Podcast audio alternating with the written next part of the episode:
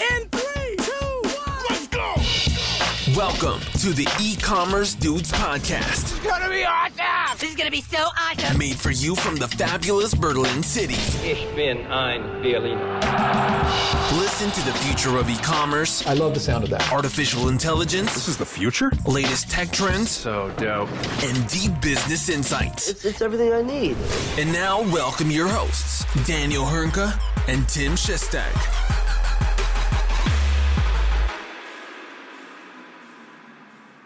Hallo und herzlich willkommen zu einer neuen Folge bei den E-Commerce Dudes. Es ist Dienstag, der 3. Januar 2023. Frohes Neues an dieser Stelle. Mein Name ist Daniel Höhnke und natürlich auch heute wieder mit dabei The One and Only Tim Chickadee Chazzy Cheesy Chester. Grüß dich, mein Großer, was geht? Moin, alles super, immer wieder schön, wie du zahlreiche Spitznamen von mir verwendest in einem Satz. War sogar richtig Äh, spontan gerade, ne? Das war ja, so mach- im, im, im Wort, dachte ich so, oh, da können wir mal ein Cheesy draus machen, ne? Ja, nein, mir geht's wunderbar tatsächlich, also zumindest gut, auch wenn das äh, Wetter bestimmt besser sein könnte und man weiß ja immer viel zu tun.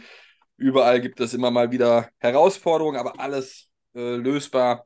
Und ja, mein, mein, mein Vater hat heute Geburtstag. Ich habe ihn vorhin angerufen und äh, der ist ja auch einer der größten E-Commerce-Dudes-Fans. Ja, er hört so ziemlich jede Episode, hat mir dann vorher äh, nochmal am Telefon erzählt, wie er damals gegen äh, Mönchengladbach gespielt hat. Vor 40 Jahren einen Zeitungsartikel zugeschickt und dann steht da drin Bernd Schestag und spielt gegen äh, Jupp Heynckes äh, und Udo Lattek als Trainer und Berti Vogts etc. Damals noch vor 6000 Zuschauern.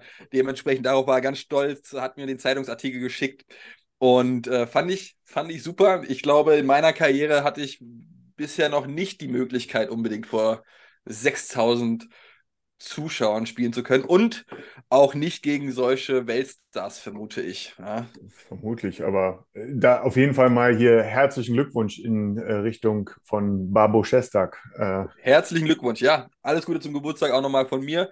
Und es wird ja auch nochmal eine richtig wundervolle, detaillierte, ausführliche Folge mit wirklich zahlreichen Themen, weil, weil wir machen einen Rückblick, ja, einen Rückblick vom Jahr 2022 und gleichzeitig parallel zu den äh, meisten oder ziemlich zu allen Themen Ausblick für das Jahr 2023.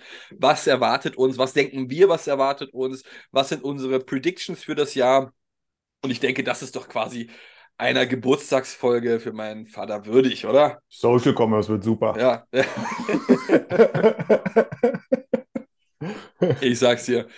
Super. Daniel, ähm, bevor wir ins Thema starten, wie geht's dir? Du hast gar nichts berichtet über dich. Lässt du dir die Sonne auf dem Bauch scheinen? Genießt du das schöne Wetter? Du warst ja zwei, drei Tage in Berlin und jetzt zack, wieder bei den 35 Grad und Sonnenschein. Der 35 nicht, aber äh, ja, ich bin regelrecht geflüchtet und auch aus, aus gutem Grund. Äh, natürlich hat es mich erwischt, ne? Zwei Tage in Deutschland schon irgendwie äh, diplomatisch ausgedrückt angeschlagen gewesen. Ähm, von daher ganz schnell wieder weg. Ähm, aber nein, äh, ich, gut reingerutscht. Das erste Mal in meinem Leben, ich überlege gerade, ja, das war das erste Mal in meinem Leben, dass ich äh, äh, ein Silvester, eine Silvesterfeier ähm, hatte, wo ich keine Jacke, kein Pulli, gar nichts tragen musste draußen. Ähm, es war hier auch deutlich ruhiger, muss man sagen. Also die, die äh, nicht ansatzweise zu vergleichen mit den, weiß nicht, was da los war in Berlin. Äh, haben ja irgendwie alle Leute freigedreht anscheinend. Ähm, so war es hier nicht ganz entspannt äh, am Meer.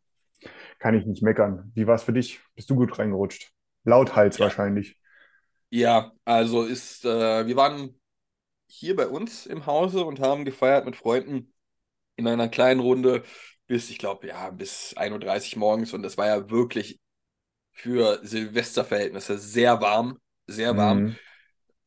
Einziges Thema, wo ich wirklich wieder mal erstaunt war und ich dachte, boah, was, was sind das für Zustände? Und das hat jetzt gar nichts mit dem Commerce-Thema zu tun, aber ich habe mir mal Videos angeguckt, was da in Neukölln los war. Ja, Das ist ja nicht mehr zu fassen. Also, das ist ja unfassbar, wie viele Idioten es gibt. Ähm, ich war, ich war tatsächlich schockiert, muss ich sagen. ich auch. Also das, ich habe das dann hier im Fernsehen gesehen. Das ist ja sogar, also wird ja sogar in der spanischen Presse behandelt, was in Berlin abgegangen ist. Ne? Äh, das muss es, das sagt auch, glaube ich, relativ viel aus. Also von daher ist es echt erschreckend und ich hoffe, dass das das letzte Mal gewesen ist, obwohl ich bezweifle, aber ich hoffe es natürlich sehr.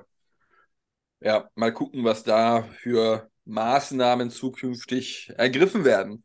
Gut, ich würde sagen, lass uns direkt in die unterschiedlichen Themengebiete einsteigen. Es wird eine etwas detailliertere und damit auch längere Folge. Daher lasst uns keine Zeit verlieren. Und wir starten mit dem Rückblick 2022 mit dem Fokus auf das Thema E-Commerce. Und dort haben wir als erstes Thema ähm, Shopware. Und zwar, Daniel, du und ich sind ja eigentlich schon boah, seit acht, sieben, acht, neun, zehn Jahren mit Shopware verbandelt. Ja, also schon eine gewisse Zeit, mit dem wir dort äh, zusammenarbeiten auf unterschiedlichen Ebenen. Und jetzt ist es soweit gewesen im Jahr 2022. Bisher hat Shopware sich immer, ich möchte nicht sagen geweigert, aber zumindest kein Investment in, angenommen von externen Investoren. Und dieses Jahr war es soweit 100 Millionen Investment von Carlyle und von PayPal. Gab es zwiespältige Meinungen dazu. Ja, Stichwort PayPal macht man sich da nicht äh, gerade dazu abhängig. Und jetzt herrscht natürlich auch vermutlich ein gewisser anderer Druck bei Shopware, so wie das nun mal ist, wenn du dir Investoren reinholst.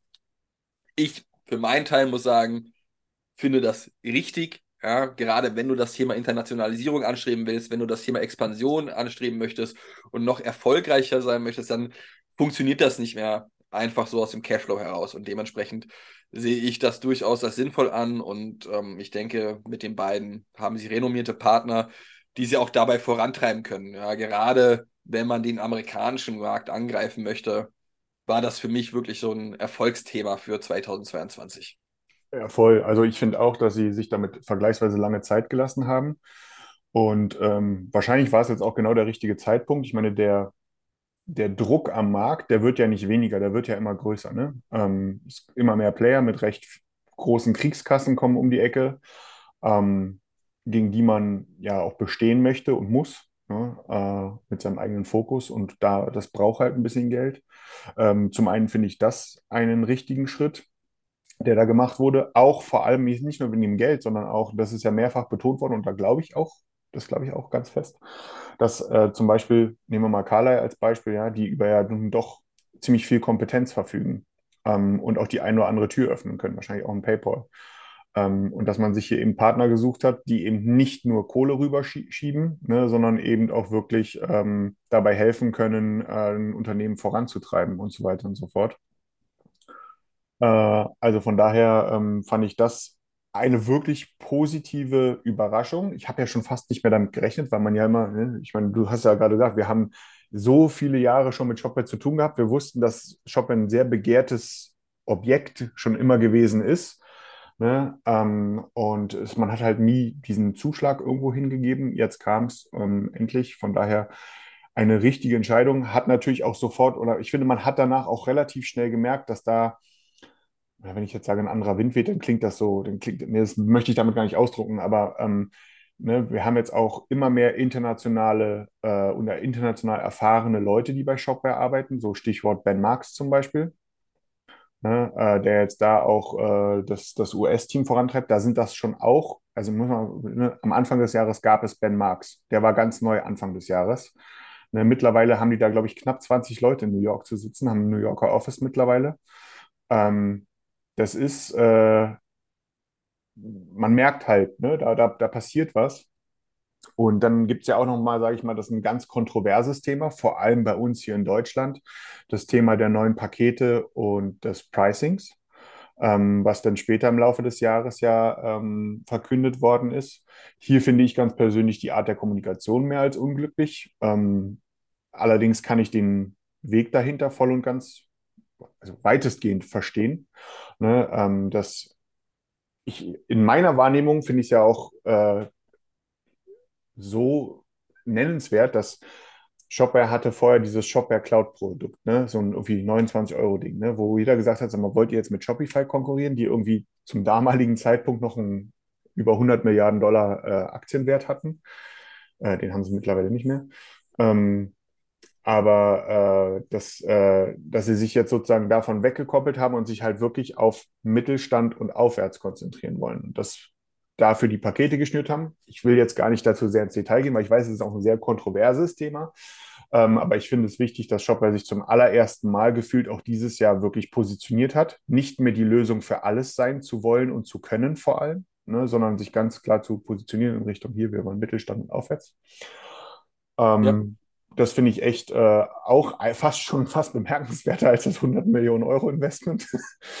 ähm, und äh, ja, das, man, auch da ist natürlich die Handschrift eines Investors, wie so einer Carlyle Group und so weiter und so fort, natürlich ähm, zu sehen. Ne? Ja, ja. Der Druck ist natürlich auch ein anderer. Wenn du dir mal anguckst von den anderen Seiten, ne, ich weiß gar nicht, wann ist Shopify wirklich intensiv in, in, in, in der Dach- bzw. deutschen Region gestartet? Zwei, drei Jahre ist es vermutlich. Genau, her, ja, so ich, ziemlich ja. genau so, ja. Und dann merkst du, okay, Shopify deutlich preisgünstiger, und damit auch direkter Wettbewerber zu einem Shopware. Jetzt hat man sich dahingehend positioniert, ja, Shopify soll aus deren Sicht eher das untere Preissegment bedienen, Shopware eher ab Mittelstand und Stichwort Investor, wenn du dir mal anguckst, alle anderen Shop-Systeme oder Commerce-Systeme, Spriker, Commerce Tools und so weiter und so fort, ja, sind zum einen entweder börsennotiert oder haben einfach schon riesengroße Investments gehabt. Ja, und das war ja eine Frage der Zeit, dann, dass du letztendlich, wenn du gegen diese ganzen anderen Systeme Bestand haben möchtest und gegen die antreten möchtest, dann kommst du da vermutlich äh, unwahrscheinlich weit damit, wenn du, wenn du dir keinen externen Geldgeber dazu holst. Voll. Ja. Voll. Also von daher, es war ein super spannendes Jahr, glaube ich, für Shopware. Ich meine, die sind auch bombastisch gewachsen. Ich glaube, die haben über 100 Leute neu eingestellt. Das musst du ja auch erstmal als Unternehmen stemmen. Ne? Äh, also du musst die Leute ja finden, dann musst du sie onboarden. Ne? Die müssen, also das, das, nimmt ja alles Zeit und auch Aufwand in Anspruch. Und ähm, so wie ich mitbekommen habe, soll das jetzt ja auch so genauso weitergehen. Also man wächst dort ziemlich, ziemlich krass, was natürlich für so ein Unternehmen in der Größe auch ein Kraftakt ist, muss man ganz klar sagen. Ja, Absolut. Und damit, weil wir noch so viele Themen vor uns haben, lass uns zum nächsten Thema sprechen. Und wo das das traurigste Thema des Jahres. Ähm, wir haben, ich erinnere mich, als wir die erste, oder nicht die erste Podcast-Folge, aber die erste Podcast-Folge, nachdem das eingetreten ist, aufgenommen haben, wie wir selbst noch gar nicht realisiert haben, was das eigentlich zu bedeuten hatte. Und das, äh, worüber wir sprechen, ist, ist der Ukraine-Krieg, der am 24. Februar begonnen hat, äh, als Russland einmarschiert ist, für alle, glaube ich, unvorstellbar gewesen, dass wir so etwas nochmal, ja, wir erleben es ja nicht direkt, aber, also zumindest nicht vor Ort, aber es, es betrifft einen natürlich trotzdem und ist einfach unfassbar. Also kann es kaum noch glauben, dass es, dass es sowas heutzutage noch, noch gibt, gerade nochmal in Europa.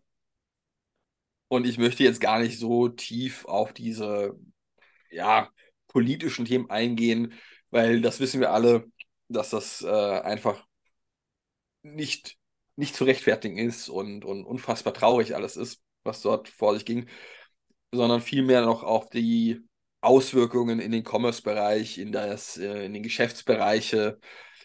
Und das hat natürlich unfassbare Auswirkungen in allen Bereichen des Lebens gehabt. Ja, also Inflation ist ja mal das, das Stichwort, was uns heute immer noch betrifft. Ja. ja. Ölpreise, Gaspreise etc. pp. alles in die Höhe Kaufkraft. Kaufkraft, Kaufkraft, was damit einhergeht, ne? Äh, das darf Absolut. Man... Und gleichzeitig natürlich auch, wenn man sich Aktienkurse anguckt, und ja, natürlich ist so etwas Monetäres irrelevant, wenn man sich das Menschliche und Politische dahinter anguckt, aber wenn man sich jetzt einfach mal die Aktienkurse anguckt, alles stark nach unten ge, äh, ge, gerast, ja. Ähm, sei es aus Commerce-Perspektive ein Salesforce, ein Shopify, du meintest ja gerade schon, die waren mal deutlich mehr wert. und dann kommt da so einer aus Russland und entscheidet dann nochmal äh, Krieg zu spielen. Also hat natürlich wahnsinnigen Einfluss auf die Wirtschaft gehabt. Ja. Es ist tatsächlich so, dass man sich zumindest ein bisschen erholt hat, zumindest ein paar Unternehmen davon, aber man ist natürlich weit davon entfernt, also sehr weit davon entfernt, diese Spitzen zu haben aus den Corona-Jahren. Dazu sei natürlich auch gesagt, dass viele Unternehmen während der Corona-Jahre und während des Lockdowns, gerade im Commerce- und Technologiebereich, schon horrende Bewertungen hatten. Ja, also die ja. gar nicht mehr gerechtfertigt waren, die einfach nur immens hoch waren und jetzt gerade aufgrund dem, äh, des, des ähm, der letzten Monate wurde das ein bisschen bereinigt. Ja? Und man konnte nochmal sehen, okay, welche Unternehmen sind wirklich etwas wert. Und letztendlich ging es dann natürlich auch nicht mehr nur um Wachstum, Wachstum, Wachstum, sondern Profit, Profit, Profit. Ja? Man musste auf einmal äh, nicht überlegen, welche Unternehmen kauft man dazu, sondern wie schafft man es operativ exzellent zu sein, ja? Und wie schafft man die ganzen Prozesse zu optimieren und effizient zu arbeiten. Das ist seitdem wichtiger geworden. Aber also unfassbar, was das für Auswirkungen hatte in den unterschiedlichsten Bereichen auch. Supply Chain hatten wir noch gar nicht erwähnt. War ja also das ganze Thema ähm, Logistik und, und, und so weiter. Das sind alles Themen, die nur, oder was heißt nicht nur, aber mit einem entscheidenden Grund auch aufgrund des Krieges zurückzuführen oder auf Basis des Krieges zurückzuführen sind. Immer noch, immer noch unglaubwürdig alles für mich. Ist es, ist es durchaus. Ich finde hier zwei, zwei Themen, die, die man hierbei meiner Meinung nach herausstellen muss. Das ist zum einen, würde ich nochmal zurückgehen, auch wenn das unmenschlich klingt, aber es muss ja auch thematisiert werden, das ist das Thema Kaufkraft. Ähm, ich glaube, wir befinden uns da gerade erst so am Anfang. Das Weihnachtsgeschäft 2022 scheint ja für den Handel gar nicht so verkehrt gelaufen zu sein, ne, jetzt so im, im Nachhinein. Ähm, wenn man jetzt aber bedenkt, was für Kosten auf, den, äh, auf die Verbraucher jetzt auch noch weiterhin oder erst recht vielleicht im Jahr 2023 zukommt, dann nimmt das einfach Geld aus dem Portemonnaie raus, was man für andere Sachen nicht einsetzen kann. Mal eine ganz einfache Milchmädchenrechnung. Ähm, und ähm, ich glaube, das wird auf jeden Fall noch ein großes Thema werden. Wir haben das ja auch bei uns schon teilweise thematisiert, direkt oder auch indirekt. Wir haben, ich weiß gar nicht, in der letzten oder vorletzten Folge haben wir darüber gesprochen, dass zum Beispiel so ein Primark-Prinzip, was jetzt wahrscheinlich nicht nur auf die Ukraine zurückzuführen ist, ne, dass die jetzt äh, in der Schlossstraße in Berlin schließen mussten und andere ähm, Standorte, aber dass der Konsum vielleicht in Gänze vielleicht so ein bisschen auch dadurch überdacht wird Ne, im Sinne von, okay, ich habe jetzt noch das in meinem Portemonnaie drin, was kaufe ich mir dafür einfach? Unbedachte Handlungen werden vielleicht etwas weniger ne, und man überlegt sich vielleicht ein bisschen mehr. Also das ist, wird, glaube ich, auch ein Riesenthema für 2023, wo der, was definitiv auf, im Ursprung auf 20, auf, auf den Beginn des Ukraine-Kriegs zurückzuführen ist. Ähm, wo wir, ich, und hier maße ich mir null an, irgendwelche Ausblicke zu geben oder so, sondern einfach ähm, also ich glaube, das haben wir in den letzten Jahren alle so ein bisschen gelernt, ne? wie unberechenbar die Welt so ein bisschen sein kann. Ne? Äh, gefühlt so eine Krise geht zu Ende und bums ist die neue da. Ähm, ja. Das ist, äh, ich meine, wir dürfen auch nicht vergessen, in China ist gerade irgendwie auch immer noch so Covid so in, ganz krass vorhanden, ne? Äh, weil, weil du auch das Thema Lieferketten angesprochen hattest. Ne? Das hat nicht mal was mit der Ukraine zu tun. Ähm, Nein. Das ist, das, das, das kommt alles nochmal hinzu und so, ne? Ähm, ja, also wenn du dir da auch nochmal vorstellst, ne, also das ist jetzt zum Glück nicht eingetreten bisher und ich hoffe, es tritt auch nicht ein. China und Taiwan, das hätte nochmal ganz andere Ausmaße, ja. wenn man sich mal nur das Thema Wirtschaft anguckt und das genauer betrachtet. Und was wir auch noch nicht erwähnt haben, wie voll aufgrund dieser Kaufkraft die gesunken ist, die ganzen Lagerwaren der unterschiedlichen Unternehmen. Ja, ich erinnere mich nur an das Thema About You und deren absolut unfassbare Sale-Aktion dort, ja, mit dem 50% Rabatt. Und dann gibt es immer einen Prozentpunkt weniger, damit einfach diese ganzen Lager wieder leerer werden und man. Da muss man auch die Wirtschaftlichkeit hinterfragen, ne? Absolut. Und da ist natürlich eine Abwägung auch, ne? Gerade im Fashion-Bereich brauchst du ja zu unterschiedlichen ähm, Saisons andere Ware. Und äh, ich, ich, fand, so wie es ein About You verpackt hat, war das schon sehr charmant und war mit Sicherheit auch erfolgreich. Aber mit Sicherheit äh, hat sich nicht alles dort so gerechnet, wie man das einkalkuliert hat. Aber bei welchem Unternehmen hat es das Jahr 2022 ja. schon? Ja? Also das war für viele sehr herausfordernd. Gerade mit dem äh, Anblick des, auf dessen, auf das Thema, was du vorhin meintest, wir kommen gerade aus der Krise, Lockdown, Corona und jetzt kommt dann sowas, hat keiner mit gerechnet. Und ähm, da merkt man doch eigentlich auch, wie global die Welt schon vereint ist, ja, ähm, dass so etwas einfach auf so ziemlich alle Länder außer protektionistische Staaten Auswirkungen hat. Äh, Voll. Das, so. Ich finde ja, äh, ein Thema oder das zweite Thema, was ich hier in dem Rahmen auch noch ansprechen wollte, das geht so ein bisschen auch dahin, wie verbunden man mittlerweile ist. Ähm, auch ein Thema, was mich ja nun selbst direkt oder indirekt, ich weiß gar nicht, was da jetzt das richtige Wort für ist, ähm, betroffen hatte. Ne? Das sind halt die Menschen in der Ukraine, die halt, ähm, also die Ukraine ist oder war äh, eines der größten Entwicklungsherde Europas, äh, Entwicklungsstandorte Europas. Ähm, das haben wir oder bei meinem ehemaligen Arbeitgeber äh, auf die harte Tour auch dann lernen dürfen, äh, um das mal vielleicht so auszudrücken. Und ähm, es ist ja immer noch so, dass es super, also es kommt ja da kein Entwickler, wenn wir jetzt mal davon ausgehen, dass, ich weiß es nicht, aber wahrscheinlich sind sehr viele männlich, äh, die kommen ja aktuell aus dem Land nicht raus, ne, weil immer noch das Kriegsrecht, Kriegs, Kriegsrecht herrscht. Ähm, und ich, da, in diesem Land steckt so unglaublich viel Humankapital, was Entwicklung und alles drumherum angeht, drin. Und ich bin fest davon überzeugt, dass aktuell einfach aufgrund der Tatsache, dass da ein Krieg herrscht, ähm, natürlich, äh, dass super viele Unternehmen natürlich nicht weiter in die Ukraine investieren. Also auch nicht in ukrainische Mitarbeiter. Weil äh, du weißt halt nicht, ob dein Mitarbeiter, also wie, wie sieht das mit dem Geldfluss aus? Wie sieht das mit äh, der Stromversorgung vor Ort aus? Der kann den geilsten Computer haben, der kann den besten Bunker der Welt haben. Ja, wenn der keinen Strom hat, kann er auch nicht coden. Ähm, mal ganz vereinfacht ausgedrückt.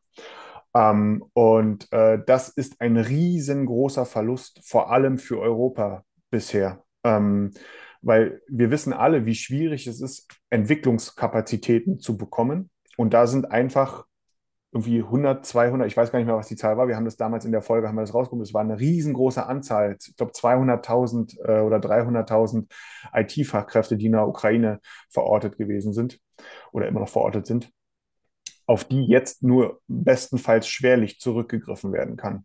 Ähm, und das ist äh, definitiv auch eines der wirklich größten Rückschläge, wenn wir jetzt mal Krieg und Leid, alles, was damit zu tun hat, sozusagen in dieser Perspektive mal zur Seite schieben, ähm, was für unsere Branche echt auch ein hartes Ding ist, ähm, was ja nicht einfach so kompensiert werden kann. Von daher kann ich nur hoffen, dass das Ding irgendwie in irgendeiner Art und Weise äh, sich jetzt 2023 beendet, aus so vielen Gründen. Äh, und man hoffentlich auch äh, die Ukraine wieder dahingehend so ein bisschen stabilisiert und aufbaut, dass dort die Leute, die ja immer noch da sind, die ja was drauf haben, die was können, äh, auch wieder sozusagen in den, in Anführungsstrichen, in den Arbeitsmarkt wieder zurückbekommt nach Europa.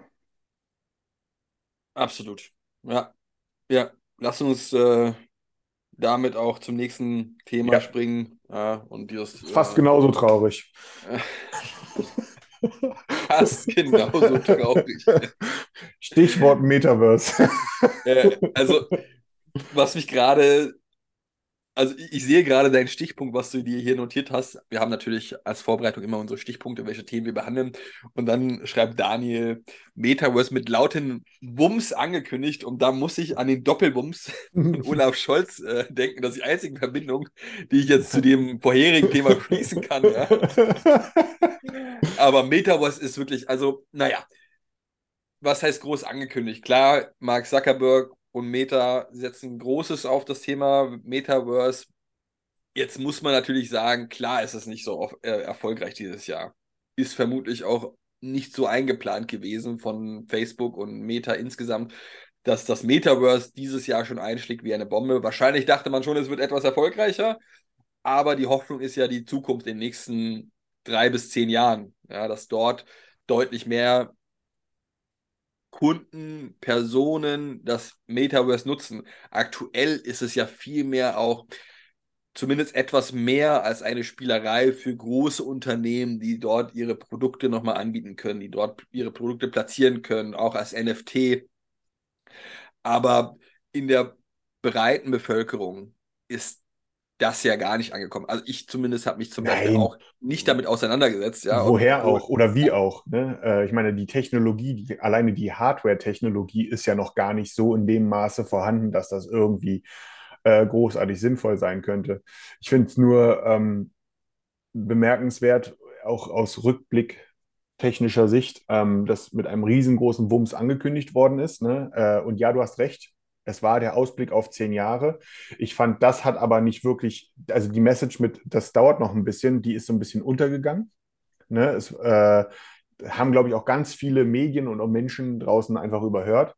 Was natürlich super bitter ist, ist einfach die Tatsache, dass ähm, Facebook oder Meta an sich einfach äh, ein Cashflow-Problem hat. Ne? Und dass die Entwicklung des Metaverse äh, zum einen nicht so funktioniert, weiß man mittlerweile, wie sie sich das vorgestellt haben. Also so einer der Lead-Entwickler ist ja auch erst vor einigen Wochen dort rausgestiegen und hat dann im Nachgang gesagt, das ist da Wild West, was da innerhalb des Unternehmens stattfindet. Oder auch so Nachrichten ne, wie das, äh, dieses Meta Horizons, das ist ja so das, was für dieses, was aus dem Meta-Universum so als Come-Together-Place ist, dass die Entwickler das nicht mal selber geil finden und nicht nutzen.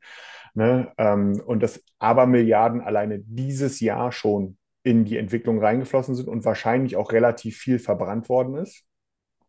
Und natürlich die Investoren bei Facebook dann irgendwann gesagt haben, so Freunde, so geht's nicht. Ähm, und relativ viele Mitarbeiter bei Facebook oder bei Meta dieses Jahr auch gehen mussten, letztes Jahr gehen mussten.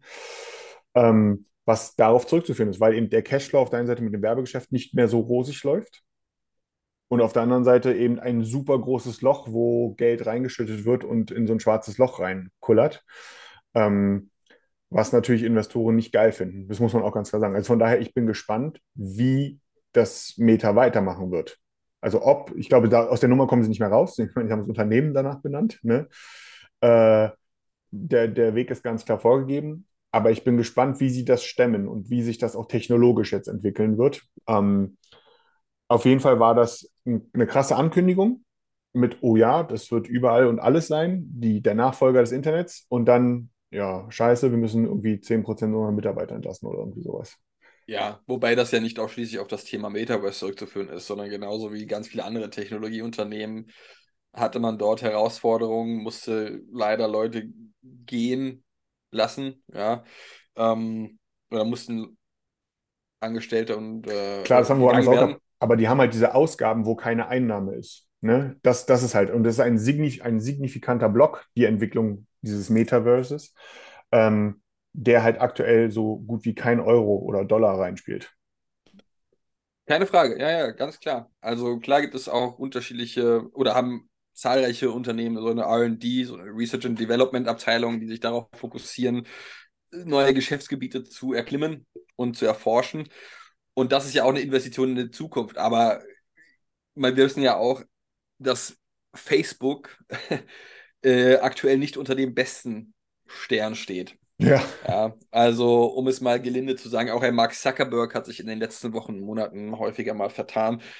Das Gute ist, das Gute ist, und das haben wir jetzt zwar nicht auf, unserem, auf einer Rückblicksliste drauf, aber aktuell ist es ja recht vorteilhaft, dass so ein großes äh, Wirrwarr und Tohuwabohu bei Twitter und Elon Musk herrscht, sodass der Fokus äh, von Mark Zuckerberg und Meta ein bisschen weggesteuert wird in Richtung, stimmt, ja. ähm, Richtung Tesla, Twitter und Elon Musk. Das, äh, ich denke, da ist ein Mark Zuckerberg auch erleichtert, dass nicht er immer nur noch in der, in der Schussgeraden steht, sondern sich zumindest fürs Erste etwas erholen kann. Ich glaube, jetzt 2023 wird aus der Sicht spannend für Meta, gar nicht durch Meta selbst, sondern ähm, die Gerüchte werden ja immer lauter und es ist ja immer, es gilt ja mittlerweile als fast sicher, dass jetzt 2023 die erste äh, Apple-Brille kommt. Apple benutzt das Wort Metaverse ja überhaupt nicht und wird es wahrscheinlich auch überhaupt nicht nutzen, weil das so ein Meta-Facebook-Begriff geworden ist. Aber das könnte natürlich, wenn Apple da irgendwas Cooles zeigt, sage ich mal, der Technologie an sich einen Schub geben, die dann vielleicht irgendwie indirekt wieder natürlich Meta zugutekommt, ähm, so, ja. weil da Synergieeffekte entstehen werden darauf bin ich ein bisschen gespannt. Also was, was man ja so als Gerüchte hört, ist, dass das ganze Ding nicht billig wird. Aber es ist halt auch Apple, ne? Was ist da schon billig? Ähm, und dann muss man gucken, wie, wie sieht deren Ökosystem aus. Aber ganz ehrlich, ich finde es ein bisschen spannend. Und das wäre sogar, ja, der, der, Leute, die mich kennen, die wissen das, ja, ich, MacBook liebe ich, könnte ich nicht austauschen, aber ich besitze ja kein iPhone mehr schon seit einer ganzen Weile. Und nur, also ganz, ich habe überlegt, was könnte mich zurück zu einem iPhone führen? Es ist keine Apple Watch, äh, aber so eine, so eine Apple Glasses oder wie auch immer sie heißen werden, wenn das cool ist, das wäre vielleicht mal was.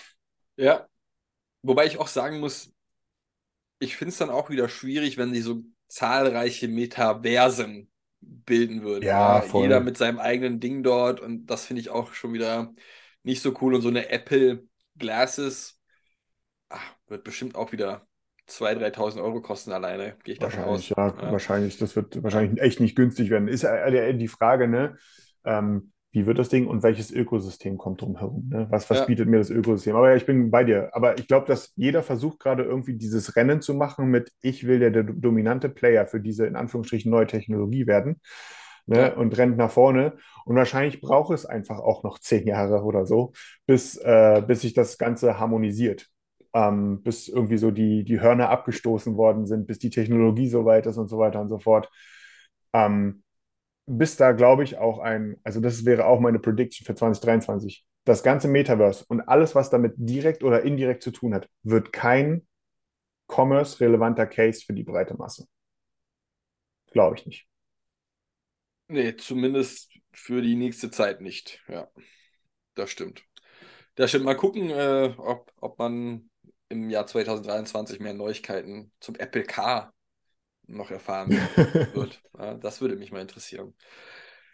Alles klar, dann lass uns direkt weitermachen und bei dem nächsten Thema werden wir vermutlich nicht so viel Zeit investieren, einfach mit dem Hintergrund, dass wir es in der letzten Podcast-Episode intensiv und ausführlich besprochen haben. Nosto hat vor einigen Monaten den Suchanbieter aus den baltischen Staaten SearchNote akquiriert.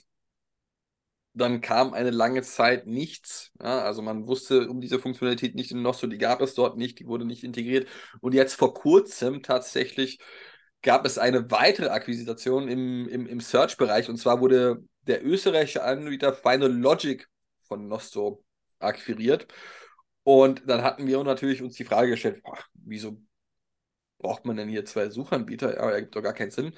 Aber stellt sich heraus, dass das Produkt somit noch besser werden soll und gleichzeitig wurde uns auch eine Zeit genannt, ein Datum ja. genannt. Und, und zwar, also Datum nicht, aber Q1 war es, oder David? Q1 2023 soll die, ja, Nosto Nosto-Suche. Search. Ja, die Nosto auf- Search. Ja. Das hat so ein bisschen der Trommelwirbel, hat gerade gefehlt. Ah, okay. Naja, gut, den, den äh, müssen wir uns für die Zukunft merken, dass wir da Trommelwirbel Ich habe ja inkludieren. sogar gehört, dass ich, äh, Februar soll es werden.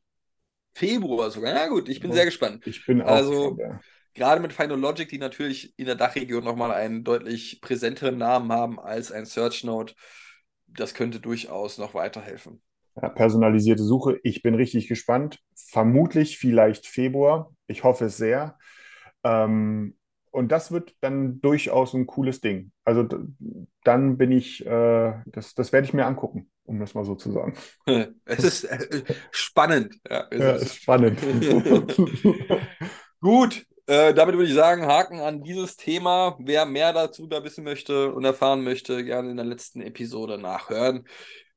Zum nächsten Punkt, auch wieder Commerce getrieben, Commerce Software, Commerce Tools hatte ja dieses Jahr ihren Partnertag, auf dem du präsent warst, gemeinsam mit äh, auch unserem äh, CEO von der Best IT in Kroatien.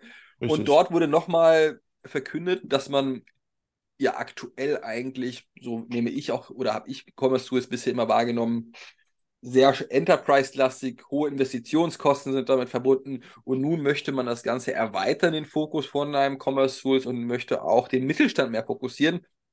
Hat dann da auch ihre Packages auch gemeinsam mit einem Frontastic zukünftig, was direkt den Mittelstand adressieren soll, kann. Aber Daniel, da du auch direkt beim Partnertag vor Ort warst, denke ich, kannst du dazu noch mehr Worte sagen. Ja, ähm, also ich finde es spannend, wir haben ja vorhin auch schon über Shopware gesprochen, die sich sozusagen von Mitte nach oben hin orientieren. Ein Commerce Tools ist oben und orientiert sich jetzt, jetzt gar nicht wertend gemeint, ne, noch ein, ein Stück weiter Richtung Mittelstand. Ähm, ich bin mal gespannt, wo man sich denn da in Zukunft treffen wird. Ähm, weil das ist schon ein großer Unterschied. Commerce Tools war über viele Jahre wirklich Enterprise First, also Enterprise, Enterprise, Enterprise getrieben. Jetzt kommt der Mittelstand hinzu. Ähm, da weiß man auch, dass man hier nicht einfach sagen kann, jo, wir machen jetzt irgendwas an der Preisschraube und dann wird das schon, sondern ähm, hat hier auch so ein äh, im Rahmen der also die Akquise von Frontastic, die Ende vorletzten Jahres ja getätigt wurde, die ist mittlerweile nicht nur abgeschlossen, das ist sowieso, aber es soll jetzt eben Teil als festen Pakets werden, zusammen mit Algolia als Suchanbieter, ne, weil das ist so das, was man da wohl braucht. Commerce-System, ein Frontend und eine ordentliche Suche. hier muss man sagen, Algolia ist auch mehr als nur eine Suche. Also man kann da wirklich, jetzt auch vereinfacht ausgedrückt, ne, Kategorien können über die Suche ausgespielt werden und so weiter und so fort. Ja, oder über die Suchtechnologie. Da, das kann man deutlich tiefer ins Frontend integrieren als einfach nur den Suchschlitz oben. Ähm, und äh, das ist ein ziemlich mächtiges Package, was dann auch sozusagen über Commerce Tools aggregiert an Kunden ähm, vergeben werden oder ja, vergeben werden soll, ähm, mit Fokus auf den Mittelstand. Das ist eine ganz, ganz spannende Nummer, wo ich jetzt echt gespannt bin, wie sich das jetzt dieses Jahr entwickeln wird. Weil auch hier, ne, auch ein Commerce Tools muss wachsen und Wachstum bedeutet in vielerlei Hinsicht, natürlich in Deutschland, aber auch international, da ist der Mittelstand und vor allem der gehobene Mittelstand eine sehr, sehr attraktive Zielgruppe. Ähm, vor allem, ich glaube, das Entscheidende dabei ist eben die Frontastic-Integration. Frontastic hat ja letztes Jahr auch nochmal so eine kleine Lehrrunde gemacht. Ne? Also die mussten technologisch auch nochmal ein bisschen was bei sich machen. Das darf man auch nicht vergessen. Mittlerweile haben die da auch am Tech-Stack ein bisschen rumgebastelt, was ausgetauscht und so weiter und so fort. Und ähm, ja, jetzt hat man da praktisch ein rundes Paket, Mittelstand. Und oder der Fokus auf B2B, auch relativ ähnlich. Der, der Fokus kam nämlich bei Shopware auch relativ häufig auf. Ne? Also das Wort oder die Bezeichnung B2B fällt dort auch relativ häufig, Mittelstand und B2B. Das gleiche Wording habe ich so bei Commerce Tools jetzt auch äh, in einem ähnlichen Stellenwert vernommen. Ähm, es gibt einen B2B Accelerator ähm, mit speziellen B2B-Funktionalitäten. Ähm, und auch hier weiß man, dass eben der Mittelstand in Kombination mit B2B-Funktionalitäten äh, der, der, der, der Türöffner ist eben. Ne? Wir haben Frontend, wir haben Backend und so weiter und so fort. Also von daher, das wird, das wird, glaube ich, eine ganz coole Nummer. Das Ganze ist ja aus der Mach Alliance heraus entstanden. Ähm, äh, Mach Alliance, wer die noch nicht kennt, ähm, ich werde da jetzt nichts Technisches vorbieten, kann man sich aber unbedingt mal anschauen. Das ist wirklich dieses ähm, ähm, ach, das, äh, ich werde der Sache nicht gerecht, aber einfach, äh, um es einfach auszudrücken, ne, aus diesem Headless-Gedanken heraus, wie gesagt, es wird der Sache nicht gerecht, aber schaut euch das mal ruhig an, falls euch das interessiert. Das ist, sage ich mal, eine, eine Vereinigung, noch recht marketinggetriebene Vereinigung aus verschiedensten Unternehmen, die, sage ich mal, denselben technologischen Anspruch verfolgen, mehr oder weniger denselben.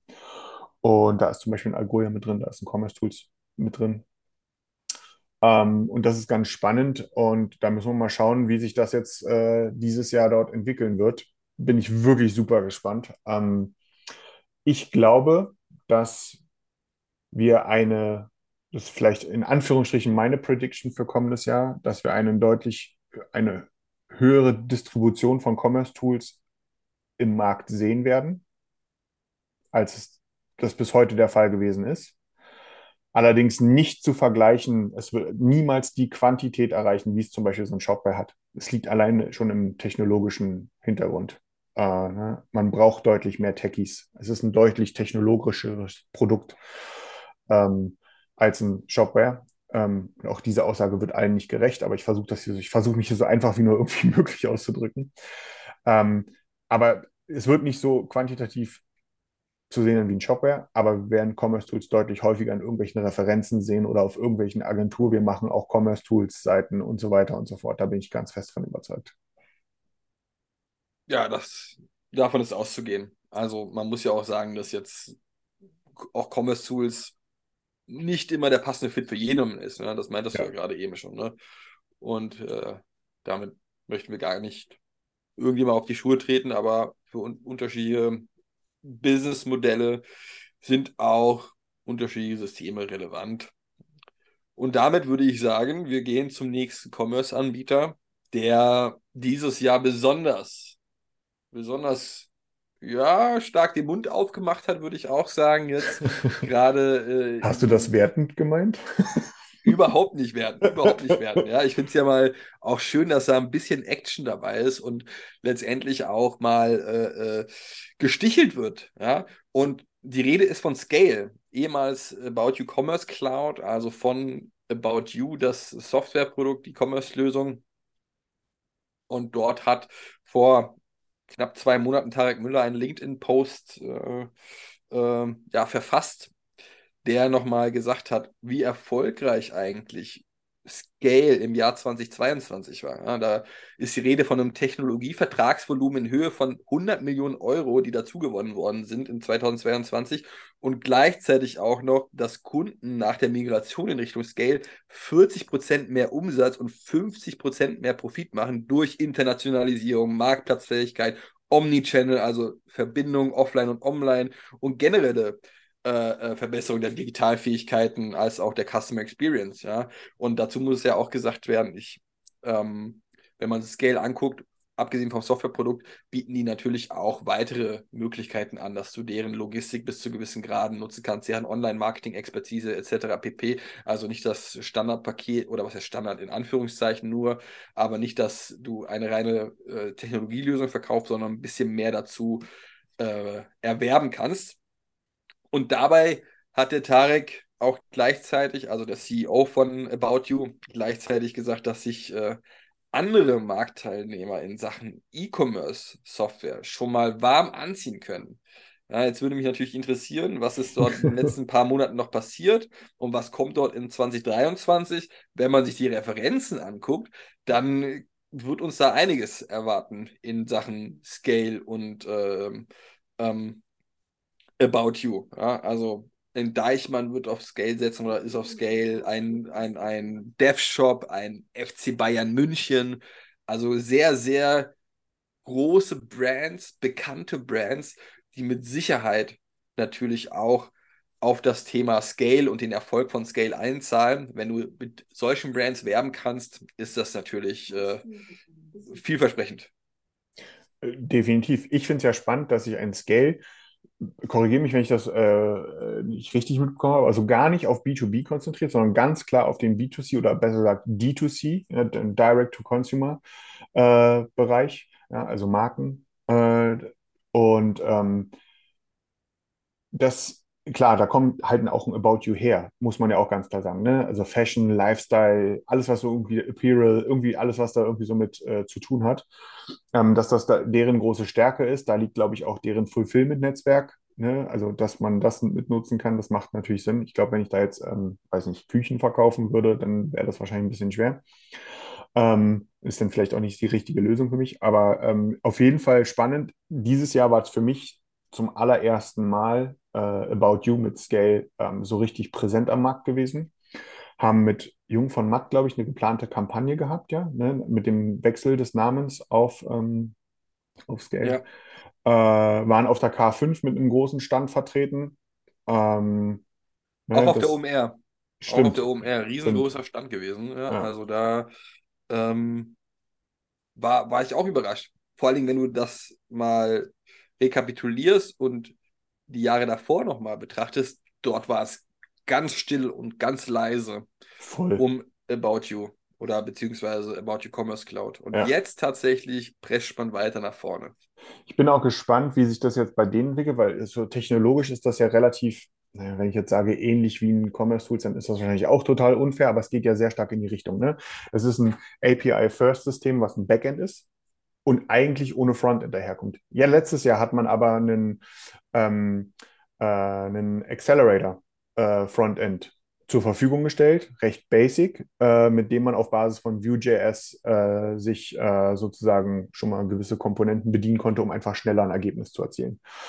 Ähm, Frontend-seitig. Die Frage ist, wenn wir jetzt 2023 einen Scale sehen und wenn sie diesen Accelerator ausbauen, oder wird das einfach immer so ein ein Tool zum schnellen Einstieg bleiben und wird man sich mit anderen Frontend-Technologien vielleicht wieder so ein bisschen verbrüdern oder auch versöhnen, so Stichwort Frontastic. Frontastic ist ja nicht Commerce Tools exclusive. Das heißt jetzt, glaube ich, auch Commerce Tools Frontends. Äh, aber irgendwie ja. der Name ist so ein bisschen, äh, Frontastic ist einfach hängen geblieben. Ne? Äh, von daher, da bin ich äh, echt neugierig, wie sich das jetzt dieses Jahr entwickeln wird. Traue mir da keinerlei Prognose zu, aber definitiv, wenn, glaube ich, was gezeigt hat in den letzten Jahren. Wenn ich ein Composable Backend-System zur Verfügung stelle, komme ich nicht mehr umher, äh, da in irgendeiner Art und Weise auch ein Frontend-System mit auszuliefern. Egal, ob es mein eigenes ist oder ob es ein Partner ist oder was zugekauft ist oder was auch immer. Vielleicht gibt es ja sogar eine Akquise ne, äh, irgendwo in dem Markt. Ich meine, es gibt ja mittlerweile so viele Frontend- Headless Frontend-Technologien da draußen. Ähm, vielleicht kommt ja da irgendwas. Ähm, ja, wobei da natürlich auch gesagt werden muss, mal gucken, ob die Liquidität vorhanden ist bei den aktuellen absolut, ja, natürlich. Phasen, in der wir uns befinden. Ja. Absolut. Aber sonst. Aber du kannst halt, ne, du kannst halt nicht vorausgehen und sagen, so Freunde, lieber äh, Fashion, liebe Fashion-Marke, hier ist unser Backend. Ähm, kannst du unser Fulfillment-Netzwerk nutzen, wie du ein Frontend baust, kannst du dich selber drum kümmern. Ähm, Mm, ja. das, wird, das wird nicht mehr funktionieren weiterhin. ja, ist natürlich die angenehmere Lösung, wenn du da direkt etwas Passendes mit anbieten kannst. Genau, richtig, ja.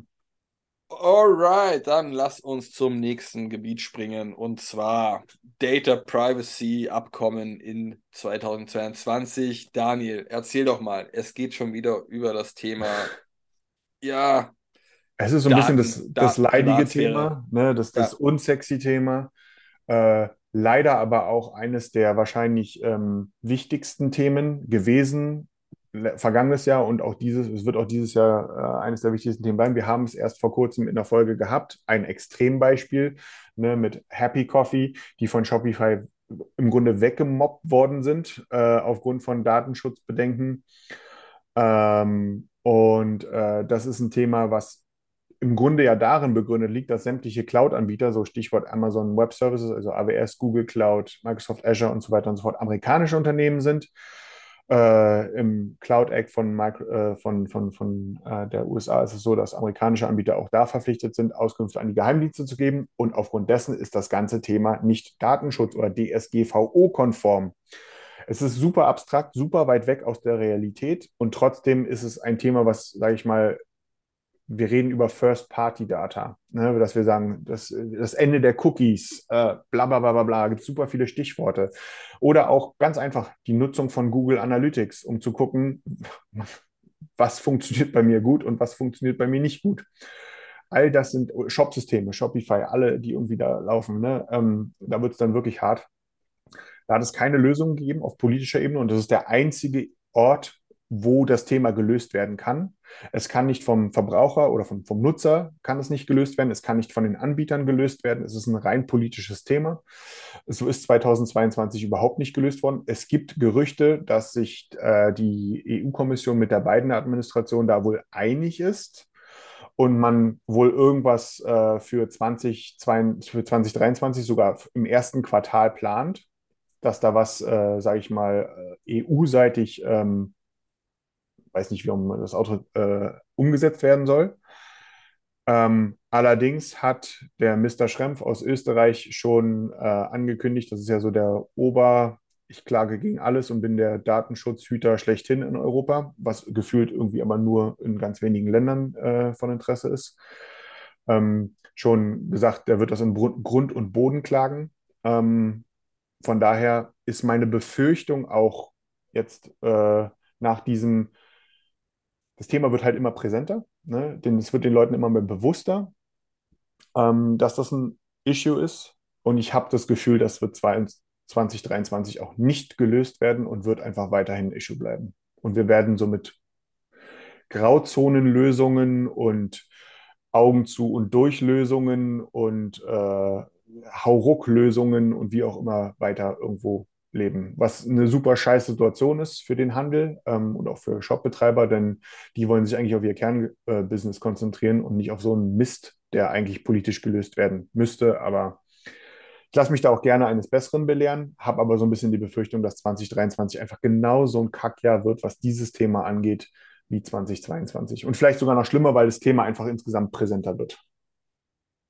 Ja, ich möchte da auch gar nichts mehr zu ergänzen, weil das Thema Data Privacy, das äh, reicht mir erstmal. Da hatten wir die letzten Wochen wieder genug und äh, ausreichend intensiv darüber berichtet. Lass uns zu einem etwas spannenderen Thema kommen. Und das Jahr 2022 war gerade zum Ende hin nochmal sehr geprägt vom Thema künstliche Intelligenz. Ja, wenn man sich mal anguckt, was hatten wir eigentlich im Laufe des Jahres 2022 alles gesehen, dann fällt mir ein, wir hatten DALL-E, also diese Bilder, künstliche Intelligenz, in der man ein gewisses Wort eintippen kann oder eine Wortkombination und dann wurde auf Basis dessen ein Bild generiert. Dabei sind natürlich extrem lustige Bilder auch entstanden, die auf Twitter viral gegangen sind und man konnte dort eigentlich sich austoben, wie man wollte. Das war so das erste Thema, was im Jahr 2021 oder 2022 besonders groß aufgekommen ist und super spannend war, weil jeder damit rumspielen konnte. Man konnte das kostenlos nutzen und kann es auch immer noch bis zu einem gewissen Grad kostenlos nutzen. Das war wirklich äh, sehr interessant zu sehen, was da heutzutage sogar möglich ist. Das größere Thema jetzt, was gerade zum Ende des Jahres nochmal extrem präsent war, zumindest in unserer Bubble, ja, und mit Sicherheit auch bis zu einem gewissen Grad darüber hinaus, ist das Thema OpenAI und ChatGPT. Also da konnte man sich ja wirklich einfach extrem austoben und war fasziniert, was diese künstliche Intelligenz schon alles drauf hat. Sei es irgendwelche komplexen Fragen erstellen. Gestern haben wir ein Video gesehen, in der zu sehen war, dass das quasi eine, eine Bachelorarbeit äh, oder Masterarbeit. Bachelorarbeit war es, glaube ich, ja. Bachelorarbeit geschrieben worden äh, ist und man konnte sogar die Zitierfähigkeit angeben, welche man sich äh, wünschte. Ja, und dann hat eigentlich äh, GPT ähm, M3 alles ohne große Hürden beantwortet. Ja, also, ja, ja, absolut. Und die, die, die Frage, die ich mir auch gestellt habe, ist natürlich, wir hatten oder wir sind damals immer davon ausgegangen, okay, simplere Jobs werden zunächst als erstes durch künstliche Intelligenz abgelöst. Und wenn man so etwas sieht, ja, wenn man so etwas sieht, ja, eine künstliche Intelligenz, die komplexe Fragestellungen beantworten kann, die sie zügig beantworten kann, nicht immer richtig aktuell, keine Frage. Ja, da ist auch viel Murks dabei, aber auch vieles läuft extrem gut. Dann sehe ich das schon tatsächlich auch in Kombination mit dem DALL-E, also der Bilderkünstliche Intelligenz, ja, auch kreative Jobs ja. gefährdet sind. Ja, und wenn wir jetzt nochmal drei bis fünf Jahre in die Zukunft blicken, da wird sich einiges nochmal tun, da wird sich nochmal rasant verbessert werden im Punkto künstliche Intelligenz bei den beiden Themen. Und das ist ja wirklich äh, unfassbar spannend. Also mich hat das wirklich vom, vom Hocker gehauen, was dort heutzutage möglich ist. Und ich bin der Meinung, da bin ich nicht der Einzige. Äh, mit, mit, Sicherheit nicht. Als du gestern dieses Video da in unsere Gruppe rumgeschickt hast, ne, mit, äh, mit, mit dieser Bachelorarbeit, ähm, das hört sich gerade so salopp an, aber das, der, der Typ in diesem Video hat halt genau angegeben zu dem Thema, das ist das, ne, hier sind die Studien, ne, denn durch einen KI-Detektor wurde nicht erkannt, dass das eine KI geschrieben hat. Ja, dann Zitierfähigkeit hattest du angesprochen. Also es ist wirklich schon Wahnsinn, was da heute geht auf Basis eines Datensatzes, der 2021 endet. Ne, ähm, das ist, das ist wirklich krass. Jetzt soll ja vermutlich nächstes Jahr kommt ja GPT-4 raus, was noch deutlich umfangreicher, größer, krasser, schneller, besser, höher, schneller, weiter sein soll. Ähm, das ist ein Thema, was gerade am Ankommen ist, so würde ich es mal von meiner Warte aus bezeichnen. Ähm, wir werden, wie du es gerade erwähnt hast, ne, dass ähm, auch kreative Jobs können übernommen werden. Und ich glaube, dass sich in vielerlei Hinsicht, dass 2023 ein Jahr sein wird, wo sich Berufsbilder dahingehend verändern werden oder es wird sich wird anfangen, dass sich, dass sie sich verändern von ich mache selbst hin zu ich orchestriere. Das wird ein ganz wichtiger Punkt werden, glaube ich, wo sich sehr viele Berufsbilder in diese Richtung so ein bisschen beginnen werden umzuändern oder abzuändern. Ähm, das wird noch nicht alles sein und so weiter und so fort, aber es wird halt beginnen und ich würde sogar sagen, dass wir ähm, 2023 vor allem auch mit dem, was wir jetzt zu Ende von 2022 gesehen haben, ein Jahr erleben werden, wo das Thema KI ähm, im, in einem tagtäglichen Einsatz ähm, verankert werden wird. Stichwort Content-Erstellung, auch bei uns im Commerce. Ähm, so, du hattest es erwähnt gehabt, mit so mit Bildern gibt es da so ein, wir nutzen es ja heute schon weitestgehend. Also das ist gar nicht mal so fancy, aber du kennst das hier so, mach mal, mach mal einen Bildfreisteller. Ne, das ist früher alles per Hand gemacht worden. Also ich, ich erinnere mich noch an, an Services, da ist an nach Vietnam oder auf die Philippinen wurden hier bitte 20.000 Bilder freistellen oder so. Ne? Da haben dann irgendwelche Leute Tag und Nacht da die Bilder freigestellt über Photoshop. Das macht heute eine KI. Ne? Ähm, um einen ganz einfachen Case aufzuzeigen. Ähm, ich habe letztens gesehen beim Ergonote PIM, ja, dass äh, also bei einem PIM-System, ja, wie da GPT-3 im Einsatz ist, um auf Basis von ein paar wenigen Attributen komplette Produktbeschreibungen zu erstellen. Das werden, das werden wir definitiv 2023 sehr häufig na, wir werden es nicht sehen, wir werden es nicht merken, äh, sondern äh, aber es wird relativ viel im Hintergrund in diese Richtung passieren. Ähm, wir werden wahrscheinlich auch äh, Bilder in der Richtung sehen. Wir haben, mit, wir haben über Neuroflash letztes Mal oder vorletztes Mal, glaube ich, auch gesprochen. Ne? Ähm, das ist ja auch so ein Service, der das sozusagen auch, der sich auf Produktbeschreibungen da nicht, nicht spezialisiert, aber unter anderem das auch ziemlich gut kann. Also das werden wir in sehr, das werden wir in der Branche, wer durch die Hintertür gucken kann, werden wir dort deutlich, deutlich häufiger sehen. Ähm, und es wird ankommen. Wir werden wahrscheinlich deutlich mehr Shops sehen, die professionell wirkend übersetzt sein werden weil wir das heute einfach können. Also sowohl über GPT äh, erstellte Texte, die können gleich in mehreren Sprachen erstellt werden, oder wir haben eine Ausgangssprache und über sowas wie so ein DeepL oder so kann man auch heute schon wunderbar äh, durch KI-gestützte Technologie wunderbar ähm, auch große Mengen an Text relativ gut übersetzen. Ähm, werden das wahrscheinlich auch sehen, dass wir da, was so Übersetzungskapazitäten angeht, werden wir wahrscheinlich mehr Shops in mehr Sprachen sehen, weil wir da ja auch ein bisschen mehr zusammenwachsen. Ähm, ich bin vor allem auch gespannt, ne? ähm, das ist ja auch so ein Thema durch dieses Chat-GPT, was ja so, ich glaube, es ist nicht nur bei uns in der Bubble, das ist durch die Massenmedien durchgegangen. Ne? Ähm, oder geht durch die Massenmedien durch. Soll ja angeblich auch für relativ viel rote Leuchten bei Google gesorgt haben, weil natürlich die Frage gestellt wurde, die nicht ganz richtig ist, aber die Frage wurde gestellt, wofür brauche ich denn noch Google, wenn mir so ein Ding da alles beantworten kann. Ähm, dem ist, da, da, da ist man noch nicht, ne? Äh, aber es gibt wohl handfeste Gerüchte, dass Google da jetzt auch einen Handlungsbedarf für sich sieht, wohl eine noch viel krassere Technologie in der Hintergrund hat, die aber einfach zurückgehalten hat. Und zur Google I.O., die ist wahrscheinlich im April oder Mai diesen Jahres sozusagen eine eigene Version dessen vorstellen möchte, wie auch immer geartet. Ähm, und glaube, wenn sowas passiert und es dann auch, sage ich mal, Konkurrenz gibt zwischen verschiedenen Systemen, ähm, dann nimmt dieses ganze Thema nochmal viel mehr Fahrt auf. Und wenn es Schnittstellen gibt, dann werden Systeme, werden sich, wie so ein Ergonote beispielsweise, ja, und auch andere, werden sich da einfach randocken und es für ihren Anwendungszweck ähm, mitnutzen. Und das werden wir 2023. Davon bin ich fest überzeugt. Ja, da kann ich nur zustimmen. Also da wird einiges auf uns zukommen und mit Sicherheit die Arbeit von vielen erleichtern, aber nichtsdestotrotz auch, auch, auch immer wieder mit einem äh, äh, Auge zu betrachten, indem man guckt, wie sieht das eigentlich zukünftig in den nächsten drei bis fünf Jahren aus? Ja, wie verändern ja. sich Jobs?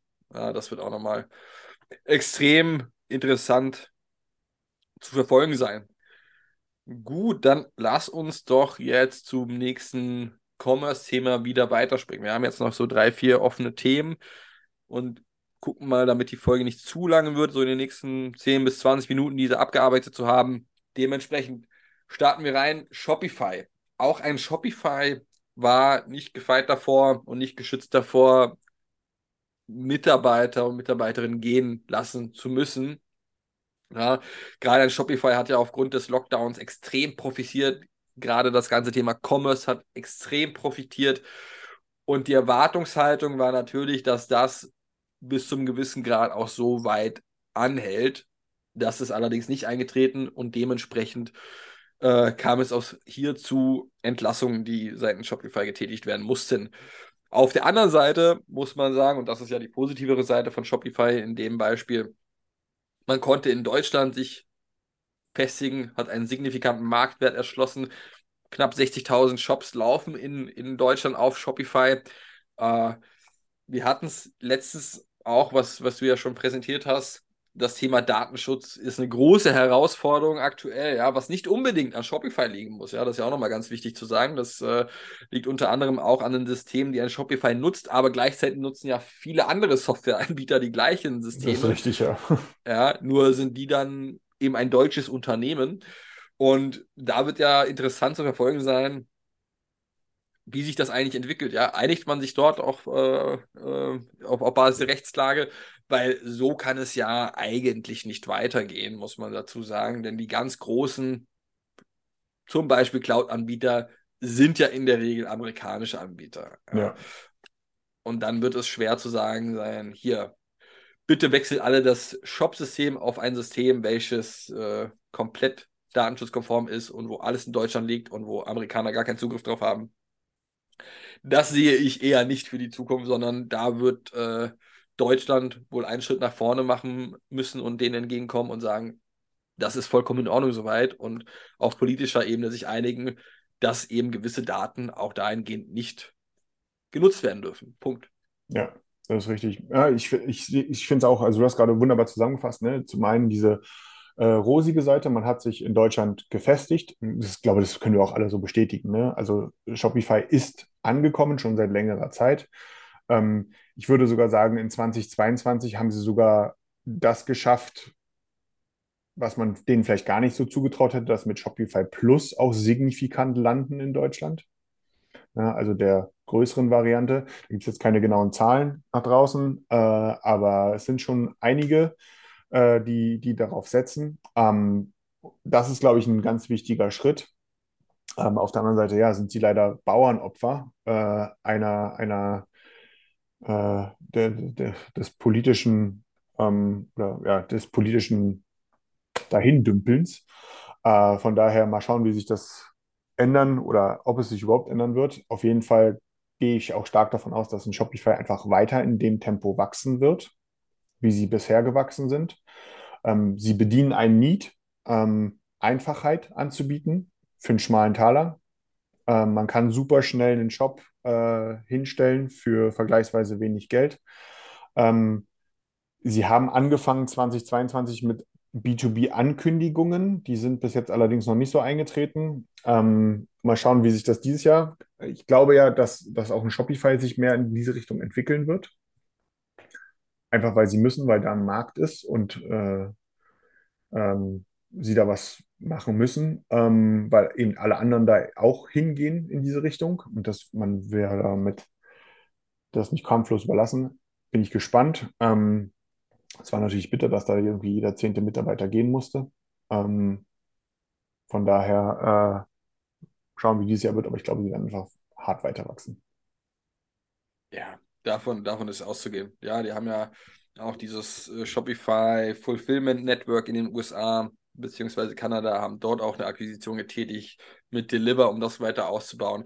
Also ich gehe davon aus, dass, dass äh, Shopify dort auch insgesamt weiter wachsen wird und äh, sich auch von, von den ja, aktuell schwierigen wirtschaftlichen Lage, die global vorherrscht, sich äh, auch wieder erholen wird. Das ist wohl wahr, ja. Gut, zum nächsten Commerce-Anbieter, diesmal etwas südlicher auf dem nordamerikanischen Kontinent äh, von Shopify aus, nicht in Kanada, sondern in den USA, BigCommerce. BigCommerce auch in Deutschland gestartet und bei mir persönlich nicht so präsent gewesen in der Bubble, was nichts bedeuten muss. Ja, sind natürlich auch, oder was heißt natürlich, sind auch ähm, börsennotiert, auch nicht gerade klein, knapp meines Wissens nach zwischen 1000 und 1500 Mitarbeitern bei BigCommerce sind äh, angestellt global in den letzten Folgen leider, leider auch hier die negative Nachricht äh, hervorgekommen, dass 10% der Mitarbeiter gekündigt werden mussten aufgrund der aktuellen wirtschaftlichen Situation. Und äh, mit Sicherheit auch eine schwierige, herausfordernde Zeit für BigCommerce, aber, aber wir haben ja auch unseren werten Kollegen Michael Arndt, der das Ganze auch direkt wieder äh, positiv gestimmt hat, ja, dass man jetzt hier nicht äh, sich aus dem Dachmarkt, aus der Dachregion zurückziehen möchte, sondern weiter investieren möchte, weiter wachsen möchte, ähm, weiter Kunden gewinnen möchte und gleichzeitig natürlich mit der Commerce Software BigCommerce sich etablieren möchte auf dem deutschen Markt, weil das würde ich sagen, da fehlt es noch ein bisschen. Ja? Also die, ja. die haben sich bisher noch nicht etabliert und ich merke davon auch noch marketingtechnisch relativ wenig. Mit Sicherheit hat auch ein Big-Commerce davon profitiert, dass ein Shopware an der Preisschraube etwas nach oben gedreht hat, mit Sicherheit, ja. Äh, nichtsdestotrotz glaube ich, da, da muss noch etwas mehr gemacht werden. Bin ich ganz bei dir. Ähm, ich finde ja auch, also ich, ich habe ein ganz, wenn ich sage zwiespältiges Verhältnis, dann, dann, dann, klingt das so negativ, so meine ich das gar nicht. Aber ähm, BigCommerce habe ich ja äh, nun schon mal ein bisschen mehr reinschauen dürfen und ähm, ich finde, dass ein super spannendes Produkt ist, was ähm, ein SaaS-Produkt ist, was halt aber auch hart auf Headless setzt. Eigentlich ist es in meiner Wahrnehmung, so wie ich es kennengelernt habe, weniger in der Shopify-Richtung zu verorten, sondern mehr in der Commerce-Tools-Richtung zu verorten ist. Das läuft aber total konträr zu der Nummer, wenn man mal auf die Webseite geht und da auch so ein ähm, 29-Dollar-Paket oder irgendwie sowas in der Richtung sieht. Ne? Ähm, das funktioniert halt gar nicht. Das ist auch eines der größten Kritikpunkte, die ich nicht alleine habe dass, es, dass so ein bisschen der Fokus ein bisschen matschig ist, sage ich mal. Ne? Weil eigentlich ähm, in der, die, also man muss BigCommerce zweiseitig sehen. Einmal mit den Billo-Paketen und einmal mit dem Enterprise-Paket, ja, was dann sehr unterschiedlich äh, vom Pricing her sein kann. Da hat man zum Beispiel auch, hat, haben wir auch darüber berichtet, ne, in 2022 zwei B2B äh, oder App-Extensions übernommen, um diese sozusagen für BigCommerce ähm, äh, für alle Enterprise-Kunden zur Verfügung zu stellen. Ähm, oder ein B2B-Offering zu haben, besser gesagt so. Ne? Ähm, auch hier sieht man, ähnlich wie es bei Commerce Tools ist, ähnlich wie es bei Shopware ist, ne? Ähm, Richtung B2B, eigentlich auch Richtung Mittelstand. Ähm, die Message kommt aber nicht so ganz rüber, finde ich. Äh, ich glaube, da dürfen sie auf jeden Fall noch, äh, noch ein bisschen arbeiten. Ähm, wofür steht BigCommerce eigentlich äh, und, und so weiter und so fort. Das, das, ähm, weil es wird sehr häufig und weil es, es liegt auch in der Natur der Sache, sehr häufig mit Shopify verglichen. Sehe ich aber überhaupt nicht so. Also, ähm, sondern eigentlich eher in Richtung Commerce Tools. Ich habe das auch irgendwo mal bei jemandem gehört.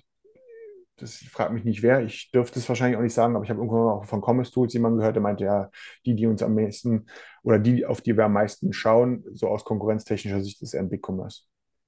Ähm, weil die gehen äh, so ein bisschen in die gleiche Richtung. Ähm, es sind ja damit mit diesem Konzept auch super erfolgreich in UK, hier halt noch nicht. Und hier haben sie halt auch gerade erst gestartet.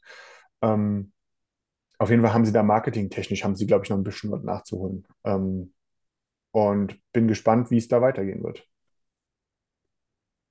Ja, da bin ich auch sehr gespannt darauf, ob BigCommerce präsenter sein wird auf dem Markt, gerade in Deutschland, was man da unternehmen wird, auch um sich etwas abzuheben von den anderen. Ja. Okay, finales Thema, bevor wir in eine Rubrik Diverses gehen, wo wir unterschiedliche Neuigkeiten nochmal, oder was heißt Neuigkeiten, aber unterschiedliche Themen besprechen, die ähm, ja jetzt nicht in ein eigenes Thema gepasst haben.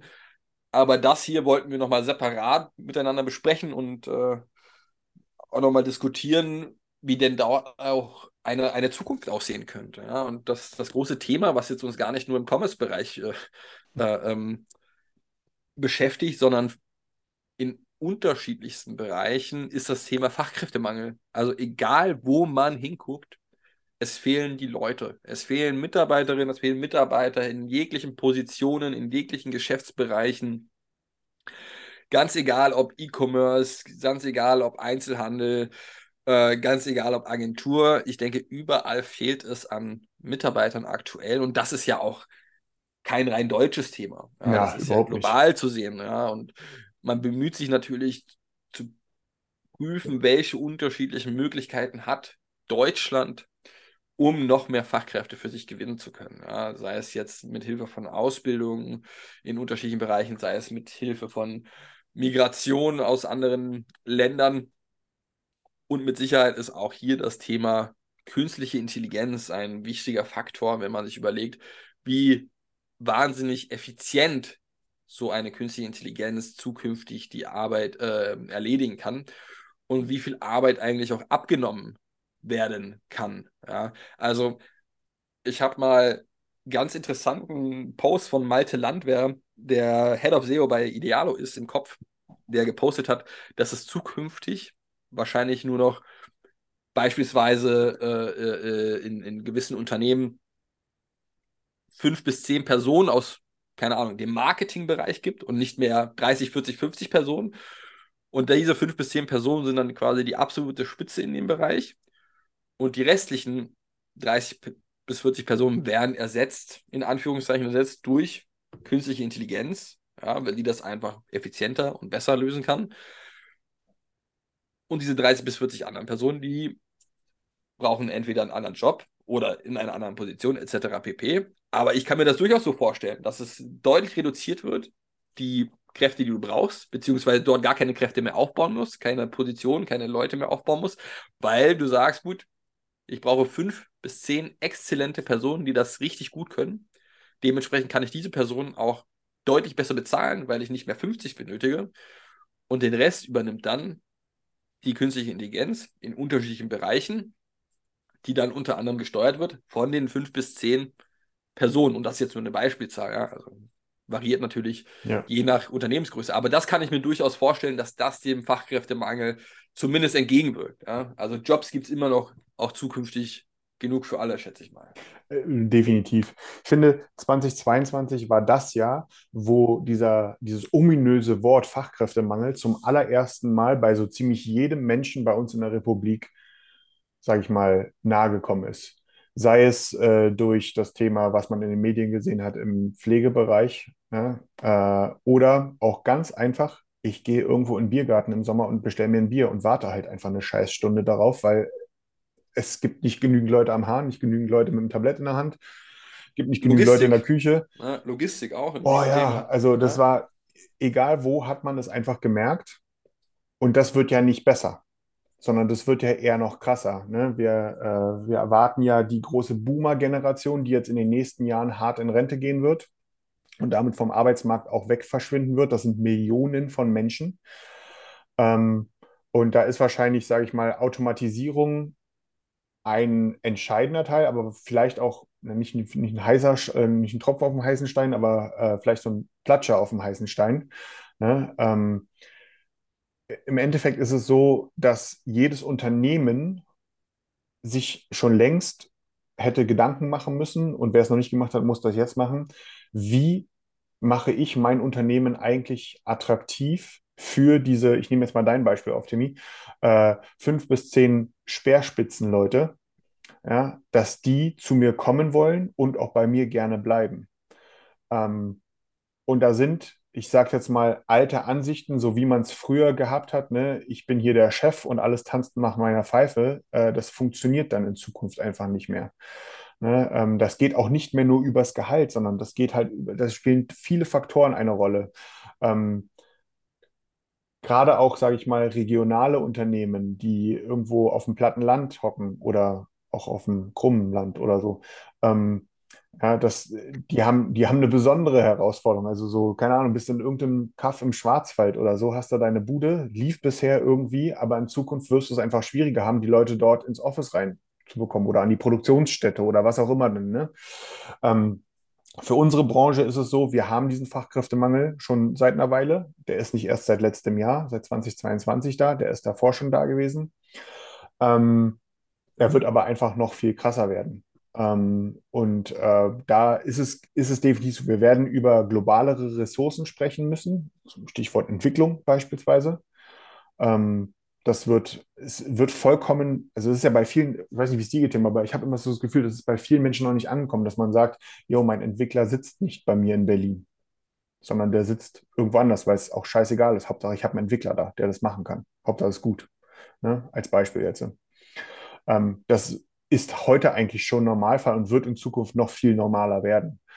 Ähm, und das wird mit Sicherheit auch bei anderen Dienstleistungen wird das noch äh, doller werden. Und man wird sich wahrscheinlich auch ähm, in vielerlei Hinsicht bei bestimmten Sachen auch von so einer Regionalität trennen müssen. Aber in erster Linie sollte man dafür sorgen, sein eigenes Unternehmen dafür attraktiv zu machen. Ähm, ich, was ich zum Beispiel, ich habe es ist mal irgendwann von einem Unternehmen gehört, das ist noch gar nicht so lange her. Ähm, und das fand ich ganz äh, aussagekräftig. Ähm, die sind super aktiv über Social Media, machen dort ganz, einen ganz tollen Auftritt, zeigen, wie toll die Firma ist und so weiter und so fort. Und die, der Chef meinte, ich mache das überhaupt nicht, um meine Auftragsbücher zu füllen. Die sind voll, weil Mhm. es gibt halt nicht genügend Leute. Ich mache das einzig und allein, um neue Talente damit äh, für mein Unternehmen zu begeistern. Und ich glaube, das ist genau die Richtung, wo es so ein bisschen hingehen wird und 2023 noch viel krasser werden wird als 2022. Du meinst krasser im Punkto, dass Unternehmen noch mehr und besser werben? Müssen, er weil es einfach weniger Leute gibt. Okay, ja, sehe ich auch so. Zumindest hoffe ich das, ja, weil das ist eine mögliche und wichtige Lösung, wie du diese Fachkräfte für dich gewinnen kannst. Absolut, absolut. Okay, jetzt noch zu einer finalen Rubrik Diverses und dann schließen wir diesen Tim. Schestacks Papa Geburtstagspodcast Rückblick ab. Ja. Ähm, und zwar, äh, puncto Diverses haben wir rückblickend betrachtet im Jahr 2022 eine Akquisition erlebt, die im Commerce-Bereich zumindest recht präsent war. XXX Lutz kauft Home24 und damit auch Butlers. Ich denke doch, gute Entscheidung aus meiner Sicht, ja, sinnvoll, um das zu erweitern, um auch die geografische äh, Zielgruppe zu erweitern. Home24 ist ja noch ein bisschen international breiter aufgestellt, gerade im, im Bereich Südamerika. Und für 250, 300 Millionen, was ja der finale Kaufpreis ist, beziehungsweise sein wird, ist das vermutlich auch äh, in Anführungszeichen ein Schnapper für Lutz, ja, sich so etwas äh, zu nehmen und auch nochmal die Zielgruppe oder die Kundschaft mitzunehmen. Gleichzeitig erhält man nochmal Butlers, ein, äh, ein weiteres Sta ja, stationäres Filialnetzwerk. Wie sinnvoll das ist, das sei mal dahingestellt. Ja, jetzt hat man neben den Lutz-Filialen und neben den ein oder anderen Filialen noch, noch Butlers on top. Und dazu sei ja auch gesagt, was wichtig ist zu erwähnen, für die nächsten zwei, drei Jahre soll Home24 mit Butlers ja weiterhin zumindest alleine dastehen. Also was heißt alleine, aber zumindest weiterhin separat betrachtet werden von der Marke her. Was Lutz danach damit vorhat, beziehungsweise wie Lutz das generell auch entwickelt in den nächsten Jahren, wird zu sehen sein, spannend zu sehen sein. Ich denke, in Home24 wird auch sehr stark profitieren von dem Lutz-Know-how in puncto ich Supply ja. Chain, Lager, Logistik etc. pp. Also da wird man, wird man deutlich profitieren können, gerade bei einem Lutz, die aktuell schon bei ja, 5, 6 Milliarden Euro Umsatz sind und Home24 bei, bei ja, knapp 600 Millionen Euro liegt, also noch ein bisschen Luft nach oben ist. Und gerade das Thema Prozesse effizienter gestalten, denke ich doch mal, dass, dass Lutz dort Home24 helfen wird und Home24 mit Sicherheit auch den einen oder anderen Vorteil gegenüber Lutz mit aufbringen kann. Ähm, hast du dazu noch was oder wollen wir direkt zu Ah, können wir- unserem Lieblingsthema springen? Wir können direkt zu unserem Lieblingsthema springen. Okay. Wir springen direkt zu unserem Lieblingsthema und zwar ist das mal wieder Galeria Kaufhof. Und nicht unbedingt die, das Geschäftsmodell Kaufhaus, sondern es kam jetzt die Nachricht heraus, dass Büro.de mit dem Geschäftsführer Marco Schön, der in den letzten Wochen sehr präsent war in den Medien, einige Interviews gegeben hat, doch nicht mehr Interesse daran hat, Galeria Kaufhof zu kaufen. Und äh, da- das kam für mich ein bisschen, ja, also ich weiß nicht, ich, ich habe nicht daran geglaubt, muss ich sagen, dass sie die kaufen, muss ich gestehen. Aber die Begründung, die jetzt geliefert wurde, dass jetzt doch das Personal abwandert oder Großteil des Galeria-Personal, äh, abwandern wird, höchstwahrscheinlich zumindest, und gerade bei Büro.de so viel liegt an dem Personal, was ja sehr löblich ist. Aber da frage ich mich, also klingt also für mich trotzdem irgendwie komisch, die Begründung. Ja? Wir haben jetzt doch kein Interesse mehr daran, weil höchstwahrscheinlich wird ein Großteil des Personals abwandern und dann ist das doch nicht mehr so spannend für uns. Und wir setzen jetzt zukünftig eher darauf, eigene Warenhäuser aufzubauen. Also es ist, ich weiß nicht, ich hat mich nicht überzeugt, dass das der wahre Grund ist. ähm, und wir hatten ja schon mal auch letztes äh, Episode darüber diskutiert und besprochen, ob das eventuell ein Marketing-Coup ist von, von Büro.de. Ich möchte da überhaupt nichts unterstellen, ja. Also das, äh, aber es, es scheint mir doch ein bisschen merkwürdig zu sein, weil auch über Büro.de sehr wenig bekannt ist, ja. Und ja. wir haben uns ja auch mal den, den Spaß gemacht, das ganze Thema Büro.de mal bei SimilarWeb einzugeben. Und klar, mit Sicherheit erhält man da nicht gerade die genauesten Zahlen zu den unterschiedlichen Online-Shops, was Besucher zum Beispiel angeht. Aber zumindest erhält man so eine grobe Richtung davon.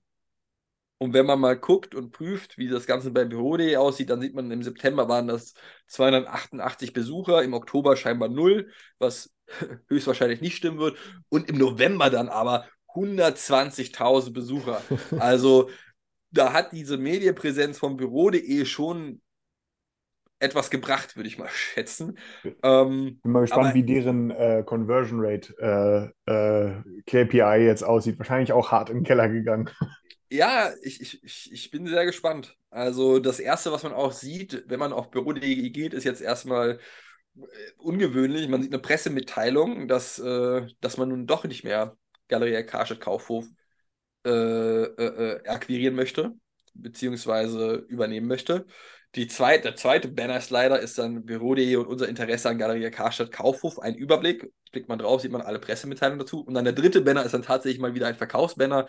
Alles rund um Büro und Homeoffice. Ist auch interessanterweise ein Shopware-Shop. Ja? Also da hat äh, Shopware seine Finger mit im Spiel. Aber ja, irgendwie, um es zusammenzufassen, ich fand das alles sehr löblich, was Büro.de gesagt hat und ich möchte ihn da gar nichts unterstellen, ist allerdings etwas komisch, ja, das ganze Thema. Wie sagt man, es hat ein Geschmäckle.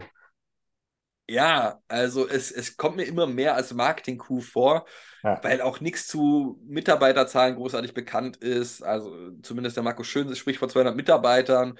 Hm, Umsätze sind nicht bekannt und man müsste ja schon einen gewissen Betrag aufnehmen, um solche Galeria Karstadt Kaufhäuser selbst wenn sie jetzt nicht in den zentralen Lagen Berlins sind, äh, zu akquirieren.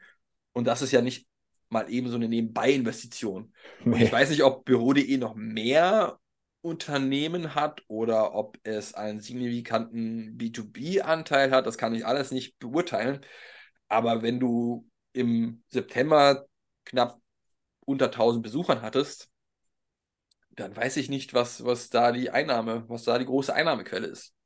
Ja, ich bin, ich bin da, ich bin da ganz bei dir. Das ist, das hat ein Geschmäckle, das Ding. Ähm, ist es leider aber auch so ein bisschen beschreibend für den gesamten Prozess, den wir jetzt zuletzt hatten, ähm, äh, rund um Galeria. Ne? Das entwickelt sich meiner Meinung nach immer mehr zu so einer Schlammschlacht, ähm, die, wo sich auch ganz viele Leute in Anführungsstrichen einmischen. Ähm, wo Sachen rauskommen durch irgendwelche Betriebsratsdinger, ne, dass da nicht irgendwie 30, sondern plötzlich 90 Filialen geschlossen werden müssen und so weiter und so fort. Ähm, das, das, das wirkt alles bitterböse und ich, ich, ich würde vermuten, dass in 2023 ähm, das Galeria hier ganz hart gegen die Wand fährt. Also egal wie jetzt geartet ist, da will ich mich zu gar nichts hinreißen lassen, aber ich glaube, es wird, egal wie, es wird eklig. Es wird einfach hässlich, es wird eklig, es wird, es wird nicht schön. Ähm, und es wird, also man kann ja vielleicht auch von, davon sprechen, überfällig, ne? Ähm, aber äh, es wird in jedem Fall nicht schön. Da hängen ja auch nun mal ein paar Schicksale hinten dran. Das darf man halt auch bei der ganzen Sache nicht vergessen. Ne? Ähm, aber die Nummer kam ja auch gerade erst rein, so, ne, wir reden ja immer über die, die, die Warenhausattraktivität und ob die noch gegeben ist und nicht. Ich finde, die, diese Diskussion gibt, dürfte es eigentlich gar nicht mehr geben, weil die Zahlen sprechen für sich. Bei uns in Deutschland, was Galeria Karstadt Kaufhof angeht, ne, die sind beschissen. Äh, deswegen ähm, geht es hier nicht gut, deswegen müssen sie schließen. Ähm, und es ist nicht nur bei uns so, sondern in den USA zum Beispiel kam jetzt gerade erst gestern oder vorgestern die Nachricht, dass äh, über 120 Macy's-Filialen geschlossen werden müssen. Ja. Ähm, das ist, das ist auch nicht wenig. Ähm, auch das ist dasselbe Prinzip Warenhaus. Ne? Äh, also das ist nicht nur bei uns so, ähm, weil sich einfach, die Welt hat sich einfach ein bisschen verändert. Die hat sich weitergedreht, die Warenhäuser allerdings anscheinend nicht. Ähm, von daher ich glaube, 2023 wird, was das Thema angeht, noch ekliger, als es 2022 schon gewesen ist. Absolut. Also, da werden wir mal gucken, wie sich das im Jahr 2023 noch entwickeln wird. Aber da äh, muss ich dir wohl auch zustimmen in den Punkten. Und damit würde ich sagen, gehen wir noch zum finalen Thema über. Made.com hat oder der, der, der UK-Anbieter für Möbel hat äh, Insolvenz angemeldet im Jahr 2022, kam etwas überraschend für viele, hat keinen neuen Kapitalgeber gefunden und musste dementsprechend die Pforten schließen. Geht auch überraschend, weil viele, viele Kunden, die dort bestellt haben, per Vorkasse bezahlt haben, auf ihrem Geld sitzen geblieben sind. Ja, und äh, du hast ja auch gestern schon, als wir darüber gesprochen haben, gesagt, bei Möbeln wird das wohl kein kleiner Betrag gewesen sein ja. für viele. Und dementsprechend äh, schwerwiegend ist das Ganze auch und sehr unwahrscheinlich, dass diese Kunden jemals ihr Geld wiedersehen und wenn dann als, als letzte Stakeholder, sage ich mal. Ähm, dementsprechend das noch ein Thema, was in den ja, letzten Monaten nochmal sehr präsent war, gerade zum Ende des Jahres 2022 in diesem Made-Insolvenz. Und da wird es auch zukünftig wohl nichts Neues dazu verkünden geben. Ja, das ist nun für ein, für alle Mal ein geschlossenes Thema. Ja, schade, war das immer so eine schöne Referenz als Shop, ne? Ja, voll. Also war wirklich ein cooler Shop. Aber, da, also, was man dazu sagen muss, die wurden gekauft, ja, von, von einer Unternehmensgruppe namens, namens Next, aber äh, die waren mir zunächst nicht so sonderlich bekannt. Ich weiß jetzt allerdings nicht, inwiefern die das Geschäft von Made komplett übernehmen, inwiefern die ganzen Kunden äh, entschädigt werden oder ob das alles wegfällt. Das wird zu sehen sein. Schade ist es drum, war ein wunderschöner, userfreundlicher Shop. Aber gut, ja, waren wirklich herausfordernde Monate für zahlreiche Unternehmen, muss man dazu sagen. Und ich würde auch fast vermuten, das geht jetzt auch noch ein bisschen so weiter. Wird wohl leider so sein. Ja. Von daher, Ja. wir bleiben am Ball. Wir bleiben am Ball, leider dieses Mal mit einer etwas traurigen Nachricht im Podcast geändert. Nächstes Mal soll es wieder besser werden. Nichtsdestotrotz, Daniel, ich danke dir für deine Zeit. War ein krasser, cooler, langer Podcast, diesmal vor allen Dingen auch, ja. Äh, länger als sonst, aber es ist ja natürlich viel passiert in den letzten zwölf Monaten und viel wird mit Sicherheit auch passieren in den kommenden zwölf. Dementsprechend, es sei uns gestattet, mal etwas mehr Zeit zu investieren in diese Podcast-Episode als sonst. Ja, absolut. Äh, Einmal ist ja nur einmal im Jahr die erste. Ähm, das wird jetzt, das ist jetzt, glaube ich, Folge 95. Ähm, und auch ich danke dir für deine Zeit, die wir äh, in diesen Podcast investiert haben. Nicht nur in dieser Folge, sondern ganz generell. Nur noch fünf Folgen, dann haben wir die 100, Timmy. Äh, und ich glaube, dass das ein dicker Meilenstein dann auch für uns in diesem Podcast. Ähm, dieses Jahr sind wir als Podcast oder 2022 sind wir als Podcast unglaublich doll gewachsen unerwartet doll gewachsen. Ehrlich gesagt auch, weil wir ja durchaus auch die eine oder andere Pause drin hatten. Äh, mia culpa. Äh, und äh, von daher, da möchte ich mich auch nochmal bedanken für all euch da draußen, ähm, die uns auch regelmäßig Feedback geben, uns anschreiben, wenn man auf irgendeiner Messe ist, an einem vorbeilaufen und sagen, ey, da ist ja der E-Commerce-Dude oder einer der E-Commerce-Dudes oder irgendwie sowas. Das ist so, das ist so cool. Ähm, von daher freue ich mich auch dieses Jahr das weiterzumachen. Ähm, wenn ihr Feedback habt, immer her damit. Äh, wir sind da total offen. Ich glaube, das wisst ihr aber auch alle, dass wir sehr zugängliche Typen sind äh, über die üblichen Kanäle. Ähm, und von daher würden wir gerne genau so ein Ding hinlegen, 2023 wie 2022, würde ich fast sagen. Von daher danke und bis nächste Mal. Ciao, ciao. Danke sehr.